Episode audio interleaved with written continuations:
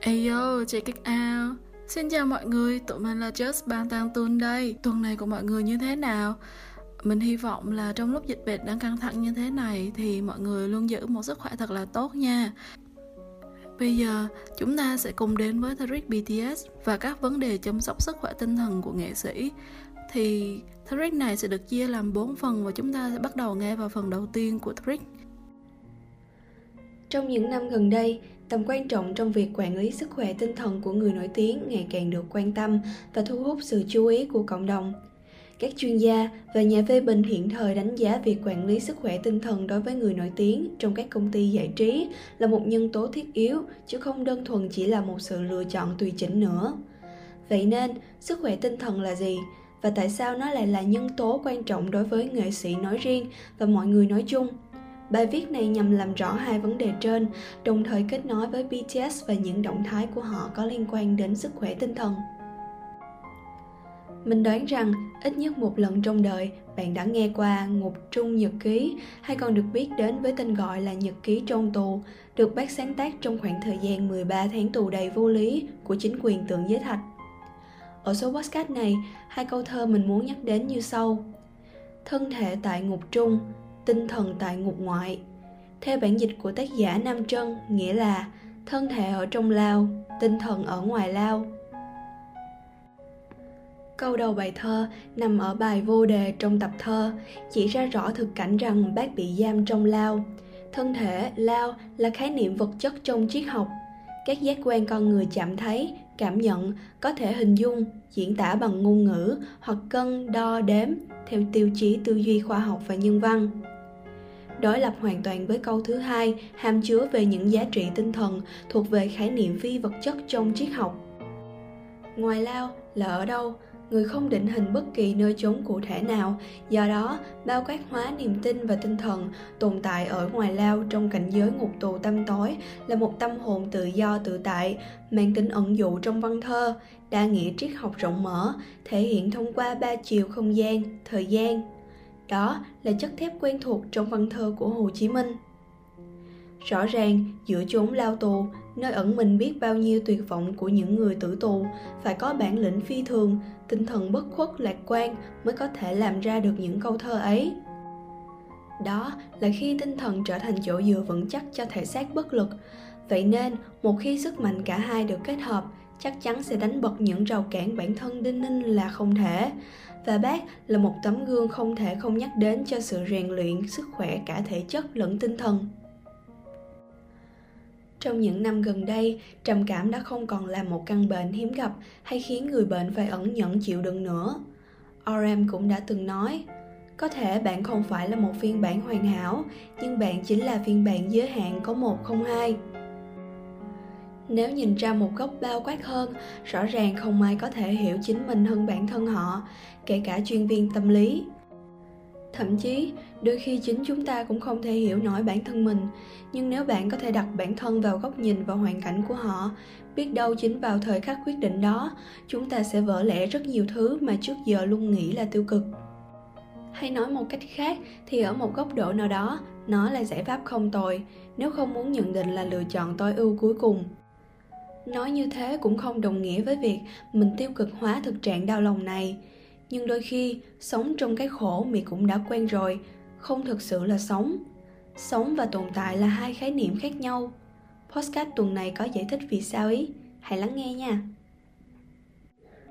sự sống là một cái gì đó hữu sinh, là kết quả của nhiều chuỗi liên kết tác động qua lại, năng động hơn rất nhiều so với việc một cá nhân chỉ biết vùi dập trong đau khổ và vùng vẫy giữa những thứ gọi là ngược với xã hội.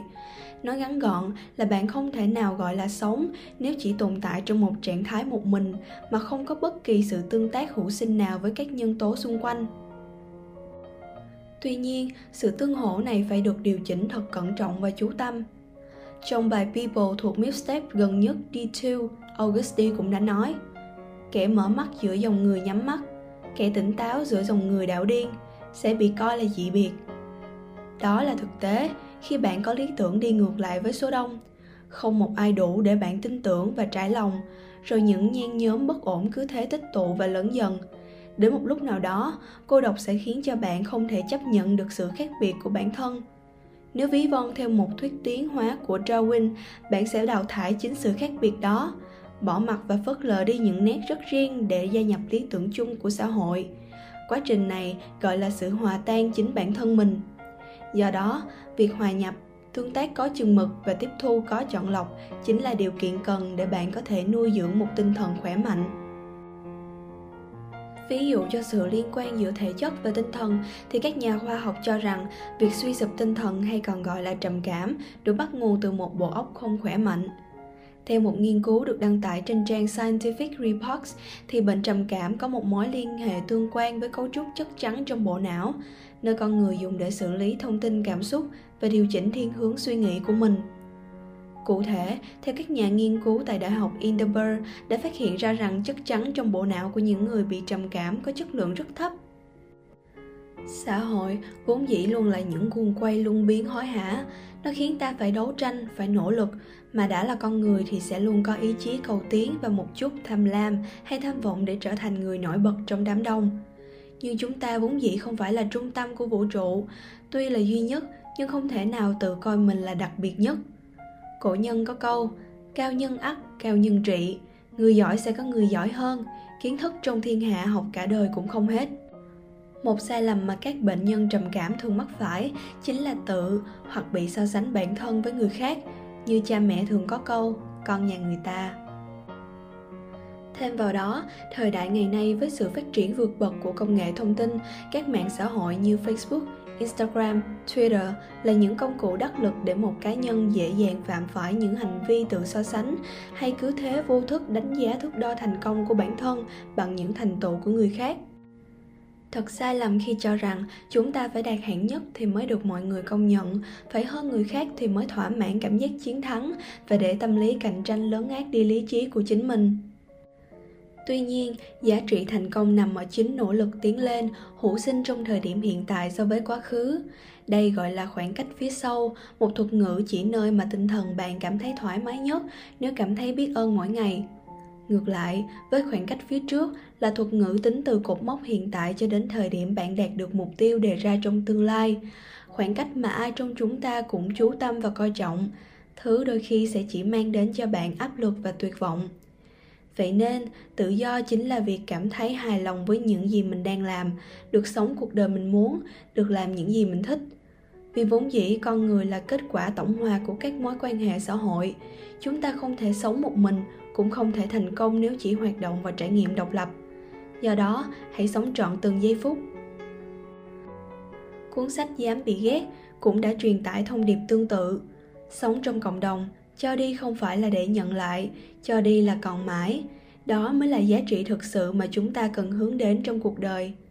Khi chúng ta suy nghĩ giúp đỡ ai đó, tức là chúng ta được cống hiến, chúng ta sẽ cảm thấy hạnh phúc. Nội dung về hành vi tự so sánh vừa nêu được chiếu theo góc nhìn của nhà tâm lý học adler. Cụ thể là khi chúng ta sống để đáp ứng mọi sự mong đợi của người khác nhiều hơn là của chính chúng ta dám bị ghét, cho rằng chúng ta hãy trở thành con người lý tưởng của bản thân. Tức là chúng ta theo đuổi sự hoàn hảo bằng cách liên tục tiến lên, làm tốt hơn chính mình ngày hôm qua. Tự do thực sự là dám bị ghét. Dù cố gắng làm hài lòng tất cả đi chăng nữa, thì vẫn sẽ có những người không thích, coi thường và chế nhiễu bạn. Thêm một vấn đề nữa mà Adler đã giúp ta hé mở và tẩy chay sự phô trương trên mạng xã hội, đó là khi đánh giá người khác qua những gì mình thấy trên mạng, so với những kẻ thất bại để cảm thấy hả hê, còn so với những người xuất chúng thì cảm thấy thấp kém và tệ hại. Hai động thái và luận suy nghĩ trái ngược này là lốc xoáy của muộn phiền và tiêu cực, hội tụ những nhân tố tiềm tàng gây ra tình trạng rối loạn về mặt tâm lý, đặc biệt là trầm cảm có những quy luật bất thành văn mà con người hay gắn ghép cho nhau mỗi khi cần đưa ra phán xét hay chỉ trích. Người ta thường rất ít biết về nghệ thuật của lời khen và luôn rất giỏi chê bai hành động của người khác. Bao nhiêu những lý lẽ của cuộc đời cũng không đủ để bao biện cho những sai trái do chính nhân loại tự áp đặt vào nhau. Hãy tin rằng, trên thực tế, ai cũng sẽ có hai mặt tốt và xấu. Ngoại trừ những người bị khuyết tật bẩm sinh về mặt cảm xúc, như mắc bệnh thái nhân cách psychopath như Hitler. Còn lại, sâu trong mỗi người đều chứa đựng những tổn thương và để che giấu những nỗi bất hạnh, sự yếu ớt ấy, họ chọn cách phản ứng lại với sự vật hiện tượng theo những cơ chế phòng vệ tâm lý khác nhau. Vậy, sức khỏe tinh thần là gì và tại sao nó lại quan trọng? Theo định nghĩa từ Tổ chức Y tế Thế giới WHO, sức khỏe tinh thần là trạng thái hạnh phúc, hưng phấn, trong đó mỗi người kiểm soát được một tiềm năng của bản thân để có thể đối phó với những căng thẳng bình thường trong cuộc sống, đảm bảo năng suất sống và làm việc có hiệu quả, từ đó cải thiện bản thân hoặc đóng góp cho cộng đồng đang sinh sống. Nói rõ hơn, định nghĩa này nhấn mạnh rằng sức khỏe tinh thần không đơn giản là không gặp bất kỳ vấn đề tâm lý hoặc bệnh tâm thần nào.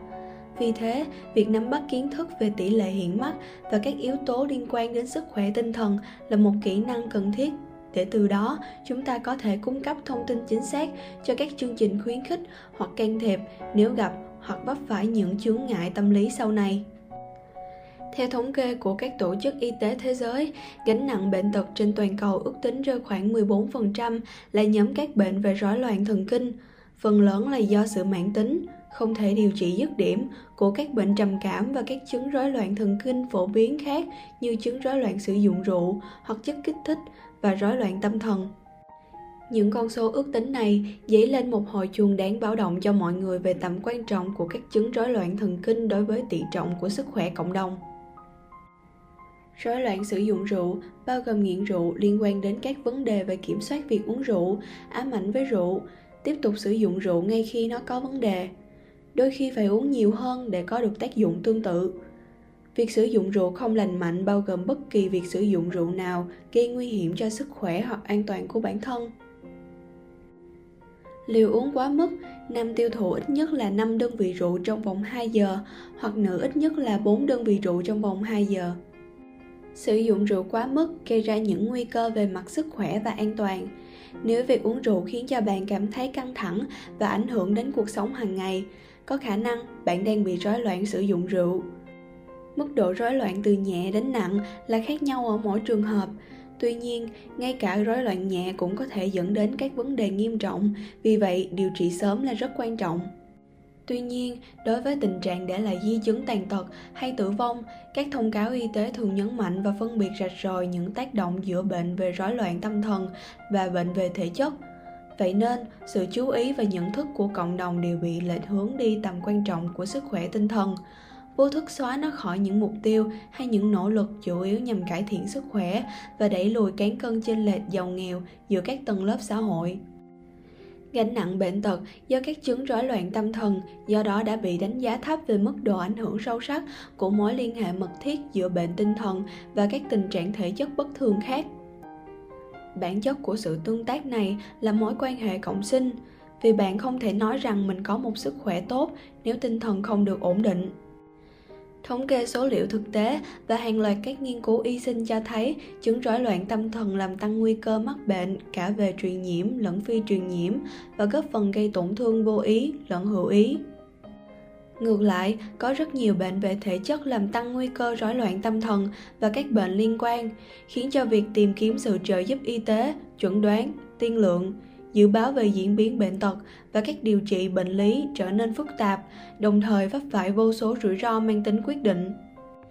Do đó, việc phát triển và đánh giá các hội chuẩn tâm lý xã hội nên được tích hợp vào việc quản lý các bệnh thể chất khác để tăng cường và cải thiện dịch vụ chăm sóc sức khỏe cộng đồng.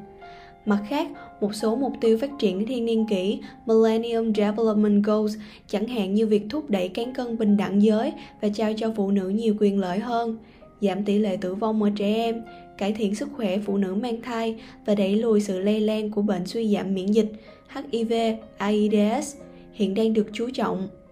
Vậy nên, để đạt được điều đó, nhận thức về sức khỏe tinh thần cần được lồng ghép vào tất cả các khía cạnh của chính sách xã hội và y tế, lập kế hoạch xây dựng các hệ thống y tế và cung cấp dịch vụ chăm sóc sức khỏe tổng quát từ sơ cấp đến sơ trung quan hệ cộng sinh là kiểu quan hệ mà hai hay nhiều loài sống chung với nhau sẽ mang lại lợi ích cho nhau. Đây là một dạng quan hệ hỗ trợ khác loài trong quần xã. Bên cạnh mối quan hệ hội sinh và hợp tác điểm khác nhau là cộng sinh thì hai loài đều có lợi còn các mối quan hệ hỗ trợ khác thì ít nhất một bên có lợi. Như đã nhắc, rối loạn tinh thần liên quan mật thiết đến các tình trạng thể chất bất thường khác như bệnh thể lý, soma, bệnh về tim mạch, vân vân. hầu hết các nghiên cứu đều tập trung vào mối liên quan với trầm cảm. Một phân tích tổng hợp của 15 nghiên cứu dựa trên dân số báo cáo rằng chuẩn đoán trầm cảm có liên quan đến tỷ lệ tử vong do mọi nguyên nhân. Một số nghiên cứu báo cáo rằng mối liên quan này được điều chỉnh một phần bởi tình trạng khuyết tật, nhưng không phải do bệnh tim mạch, các yếu tố suy tim hoặc sử dụng thuốc chống trầm cảm. Trong một nghiên cứu thống kê về những người sử dụng dịch vụ điều trị tâm lý ở miền Tây nước Úc, tỷ lệ tử vong do thiếu máu cục bộ ở tim có liên quan đến hầu hết các triệu chứng rối loạn tâm thần, đặc biệt là biểu hiện sa sút về trí tuệ và tâm thần phân liệt, đi kèm các chứng loạn thần khác. Một ví dụ khác về các triệu chứng bệnh soma bao gồm đau, mệt mỏi và chóng mặt, hội chứng ruột kích thích, đau cơ sở hóa, vân vân. Không giải thích được về mặt y học, cũng được chứng minh rằng chúng có liên quan chặt chẽ đến các chứng rối loạn tâm thần thông thường. Vậy là chúng ta đã đi hết số đầu tiên của Trick tháng 7 Mình hy vọng các bạn sẽ có một buổi tối thật tuyệt vời nếu các bạn nghe vào ban đêm. Và chúc các bạn một ngày mới thật tốt lành nếu các bạn nghe vào ban ngày nhé. Just và bằng tàng tun Tạm biệt các bạn.